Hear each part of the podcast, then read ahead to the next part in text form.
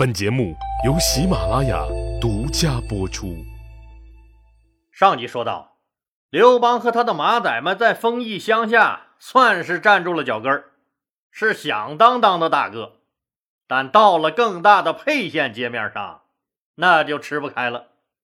当时沛县公认的黑社会老大是王陵，江湖上颇有名望。刘邦也去拜了王陵的码头。王陵也多多少少听说过有刘邦这么一号人物，再一看刘邦的相貌，很是喜欢。这样看来，不管是古代还是现代，这颜值都是很重要的。咱们说啊，刘邦长得什么样呢？王陵一看就喜欢，高挺的鼻梁，周正的脸庞，长长的脖子，最主要是。有一把又长又漂亮的大胡子，身高将近一米八。你想，古代人普遍身高没有现在高，一米八就很高了。况且有一把好看的胡子，那绝对是天才呀！老李，刘邦真长得那么帅吗？你就是瞎编逗我们乐呵乐呵吧？还真不是。司马迁大爷在《史记·高祖本纪》。第一页上就介绍了刘邦的相貌，咱们一起看看，说司马老爷子是怎么说的。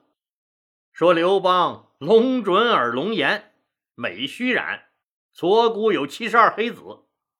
这些话的意思就是说啊，刘邦长得很有帝王相，额头高高隆起，有龙相，鬓角和胡须都很漂亮，左边大腿上有七十二颗黑痣。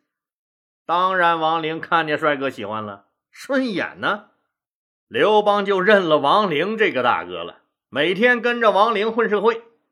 王陵家族是沛县的豪门望族，王陵本人也非常豪爽讲义气，也非常喜欢刘邦豁达豪爽、干练的性格，就经常带着刘邦去处理一些重要的事情。这期间，王陵带他认识了众多沛县的豪杰。其中就包括那个后来让刘邦又爱又恨的雍齿。雍齿这个人也是沛县的一个顶呱呱的人物。这时候的刘邦经常往返于丰邑和沛县之间，当然了，每个月回丰邑乡下收保护费嘛，拿上保护费再来孝敬大哥王陵。这期间又结识了一些情投意合的朋友。像灌婴、周勃、樊哙这些人，当然了，作为上面有大哥撑腰的混混刘邦来说，在乡下混混的眼里，那绝对是顶呱呱的大混子。作为大混子、大流氓的刘邦，那女人是不缺的，什么小翠、小花的不用说了，现在不也一样吗？你看哪个流氓混子、黑社会头子手里，那不是大把大把的女人？虽然时代变了。但是流氓喜欢美女，那美女依附流氓混社会的革命传统，咱可是不能丢。刘邦最喜欢的还是一个姓曹的小寡妇，这个小寡妇也尽心尽力伺候他。后来冒着被人指指点点的风险，还给他生下了后来被封为齐王的长子刘肥。虽然不是明媒正娶吧，但是也让刘邦尝到了家的温暖。可惜这个女人命薄呀，没等到降服呢就病死了。刘邦跟着王陵混的这段日子里，对刘邦独自处理事情的能力是个很好的锻炼，也踏长了刘邦的见识。通过这些豪杰的描述，刘邦知道了以前自己根本不知道的人和事。这些豪杰们嘴里的信陵君魏无忌、村神君黄歇。孟尝君田文、平原君赵胜，那些养贤纳士的故事，更是深深的吸引了他。他们所描述的这些个人里，刘邦最崇拜谁呀？最崇拜的就是信陵君魏无忌的这种侠义精神和爱惜人才、广纳人才的领袖魅力。在他的潜意识里，他想成为他仰慕的信陵君那样的人，是吧？刘邦跟着大哥王陵一段时间以后，王陵也看出来了，刘邦这个混混和别的混混还真就不一样。别的混混说三个宝一个岛，能七个男八个女也就很满足了。可是刘邦这个家伙，好像还是很有抱负的。他经常一个人坐在那儿发呆，王陵也经常逗他：“嘿嘿，兄弟，想你家孩了，还是想孩他妈了？”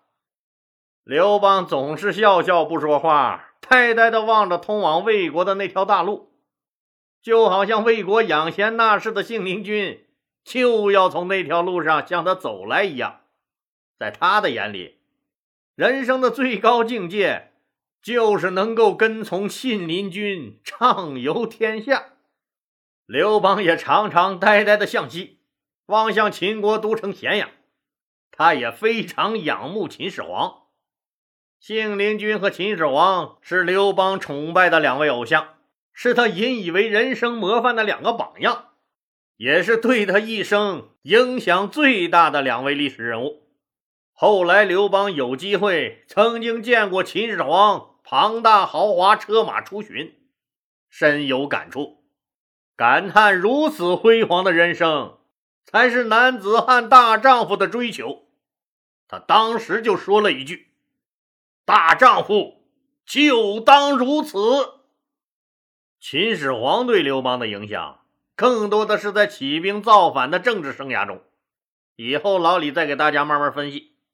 这个时候啊，刘邦一门心思的想法就是追随信陵君畅游天下。可是啊，他却永远也不会有这个机会了，因为当他开始混社会的时候，信陵君就已经去世了。信陵君好贤养士、窃符救赵的事迹，生前已经响亮于各国朝野，身后更是广布于天下民间。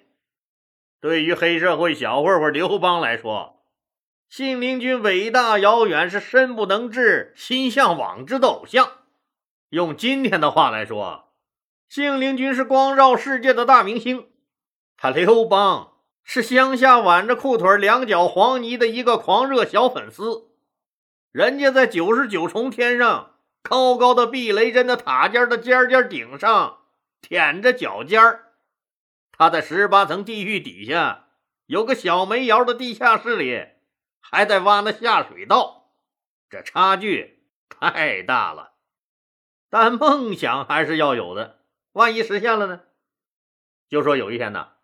刘邦从大哥王陵的一个游侠朋友那听说，虽然信陵君是去世了，但他的一个叫张耳的弟子学习他老师信陵君的做法，在外黄这个地方广结天下豪杰。听到这个消息，刘邦很是兴奋，当即决定追随信陵君精神，去结识张耳，追随张耳，了却自己的心愿。当然，那时候秦国还没有灭六国呢。他家那丰邑到外黄县有好几百里地呢，出了他们楚国以后，中间还隔着魏国的好几个县。老李手边有一张当时六国的地图，我看了一下，还要经过单县、蒙县、淄县这些地方，那可不是现在呀。你看，坐上高铁玩一会儿微信、微博，刷一会儿快手、抖音，看个小姐姐什么的，转身就到了。对于当年的刘邦来说，那是一个农村小伙子，独自从江苏省丰县徒步走到河南省民权县，风餐露宿，无所依靠，不为别的，只是为了梦中那个刺激、仰慕、崇拜的人。这个热情，这个意志和决心，能有几个人？别忘了，人家刘邦的身份可是混混。说呀。最后，刘邦怎么见到张耳？那张耳怎么赏识刘邦？这期间的细节就不细说了。反正是刘邦曾经多次从沛县来到张耳门下拜码头，张耳也很器重他，也是张耳把他刘邦带着引入了他从来没见识过的那个阶层，那个叫做上流社会的地方。他跟着张耳活跃于江湖，经常和各地的名流豪侠。在一起谈论兵法、帝王之术、育人之道，要不就是一起吹吹牛、侃侃大山。刘邦也更了解了外面的世界。这期间，聚集在张耳周边的原七国中，韩国和赵国的豪杰逐渐多了起来。通过他们的讲述，刘邦知道大秦帝国已经灭了韩国和赵国，这两个国家永远在地图上被抹去了。也听说了勇猛的大秦帝国统帅王翦、王贲的故事，更知道了反间计下赵王的多疑和冤死的李牧。刘邦的交际圈子再不是卢绾、灌婴、周勃、樊哙这些编草鞋、杀狗卖肉的普通无赖了，至少他在和这些新朋友交往的过程中，对世界的认识、办事能力和意志等方面。得到了很大提高，他更加沉稳睿智，更加深谋远虑了。反正前前后后吧，他在外黄住了很长一段时间，他和张耳相处的也相当融洽。刘邦也深深为大哥张耳乐善好施、胸襟开阔的精神所折服，立志要成为张耳一样的人。刘邦也经常回丰邑乡下，因为有一帮子小兄弟和儿子。最主要是儿子他妈在那儿，当然，有时候小弟们保护费收的不利索，或者和别人抢地盘起了争执，那必须他回去解决。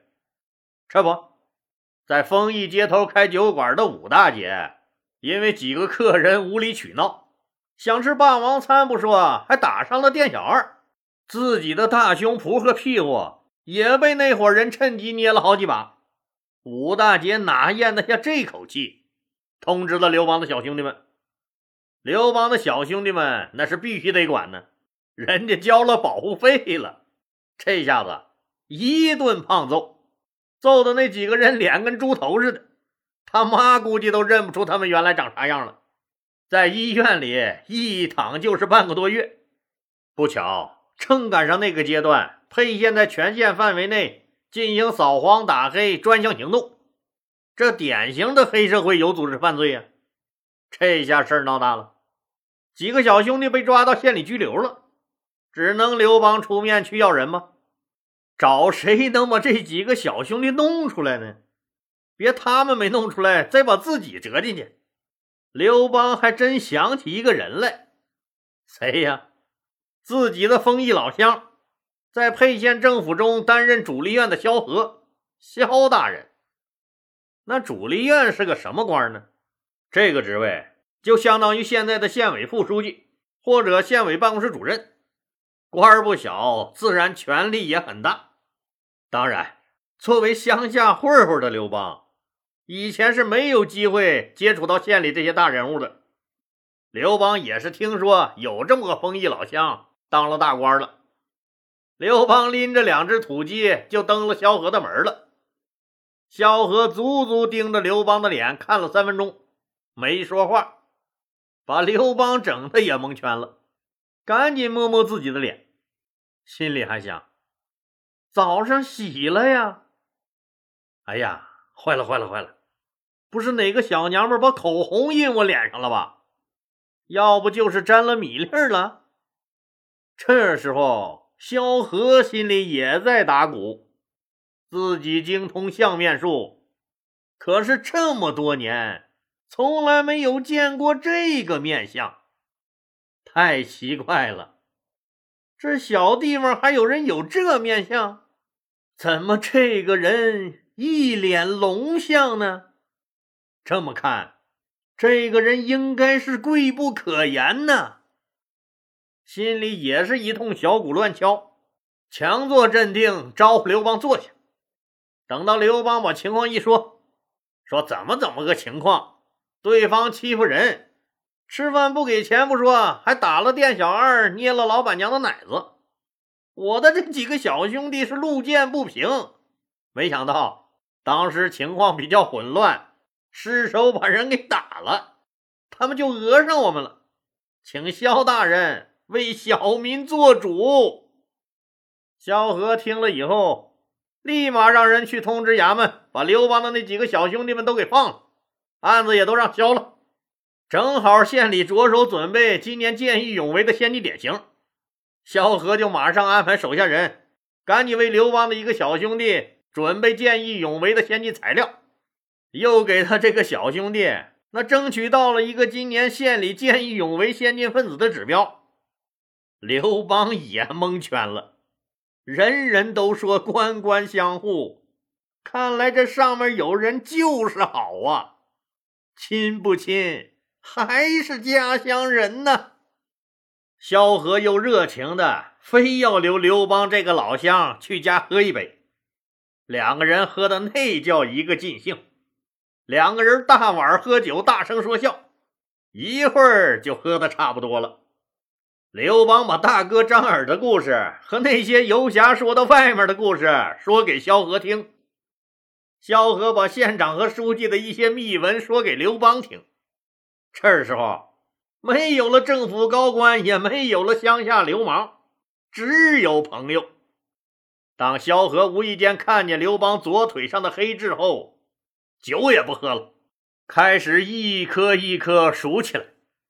刘邦扒拉开他说：“别别别数了，大哥，一共七十二颗，卢绾都数了多少回了？”卢绾这个人就爱数着玩，来，大哥，再喝，喝。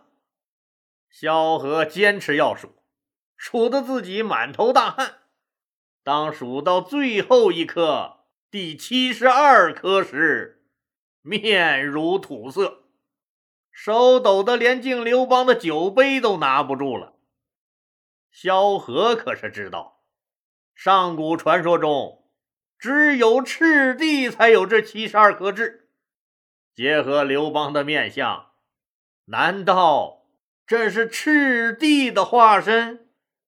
当时把萧何吓了一跳。刘邦今天也是特别高兴，干黑社会的没个保护伞能行？没想到今天居然给自己找了这么大一顶保护伞。这次相识以后。两个人更是一见如故，大有相见恨晚的意思。只要刘邦回到家乡，必去探望萧何。刘邦的小兄弟们惹了祸了，萧何每次都给想办法摆平。沛县的广大人民群众，那还能常常看到这样的一个奇怪景象：一位县衙的当红高官，却常常跟在一个身份和地位都有天壤之别的地痞流氓后面走。而且丝毫不在乎别人的眼神这也就是那个年代没有眼镜，要是有的话，也不知道跌碎了多少人的眼镜了。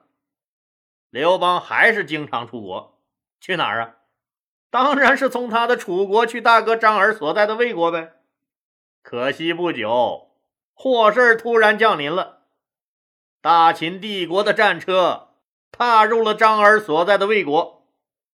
秦国统帅王贲率领十万秦军，突然袭入魏国境内，一路摧枯拉朽，很快就打到了魏国都城大梁。魏国的都城大梁的城墙是出奇的坚固，城内粮草充足，再加上军民一心，没办法，不一心就成了亡国奴了。首都军民大动员，拼死守城。老人、女人挎篮子往城墙上运石头，男人死命的往下砸。超级勇猛的王贲带兵几次攻城，也没占得多大便宜，王贲也就不进攻了。消停了几天，魏王魏甲松了一口气，每天站在高高的城墙上看看王贲走了没。王贲为什么不攻城了？因为他想出了一个比攻城更好的办法。这个久经沙场的统帅观察了大梁城许久，定下了一个主意。原来这大梁城啊，哎，对了，老李先说说这大梁城在哪？就在今天的河南开封。我们知道，开封的地势不是很高，离城不远就是那滚滚黄河。当时正值初春，正是春汛时节，是每年水最大的时候。有一天清晨，守城的士兵惊奇的发现，滚滚洪水向自己冲了过来。原来王奔命士兵筑堤引黄河水来淹了大梁城，小样的，看你那城墙有多坚固，淹不死你。城中老百姓被大量淹死不说，最主要是城墙受不了啊，淹在水里会塌的。三个月后，墙塌城破，魏王魏甲投降被杀，大魏灭亡了。秦国统治者在原魏国东部设立了一个郡，就是砀郡。当然了，新的统治者上台总要了解一下当地的情况，便于统治啊。比如说，谁对新社会不满呢？谁积极联络旧官员准备复辟呀？谁家还有对新社会稳定有威胁的坏分子啊？这谁家还窝藏着通缉的旧政府官员呢？那国破家亡的时候，汉奸总是出奇的多。哦，不对，应该是魏奸。这个魏奸为了邀功请赏，就向秦国统治者打了个小报告，说魏国的张耳是信陵君最大的信徒，可不是一般的小角色。现在正在集聚天下豪杰，准备光复魏国，反了他了。来人！出赏金一千两，把张耳的脑袋给我提溜来！张耳他们这帮人不用说，闻风四散而逃了。你功夫再高，也干不过军队呀！刘邦没办法，又回到他的沛县，继续混他的社会去了。好了，今天就说到这儿吧，谢谢大家。如果您喜欢我的作品呢，请点击该专辑右上角的订阅键。喜马拉雅对本专辑提供免费的订阅服务。订阅以后，节目有更新就自动显示在节目列表中了，方便您的收听。更欢迎老铁们打赏、点赞、评论、转发和分享，谢谢。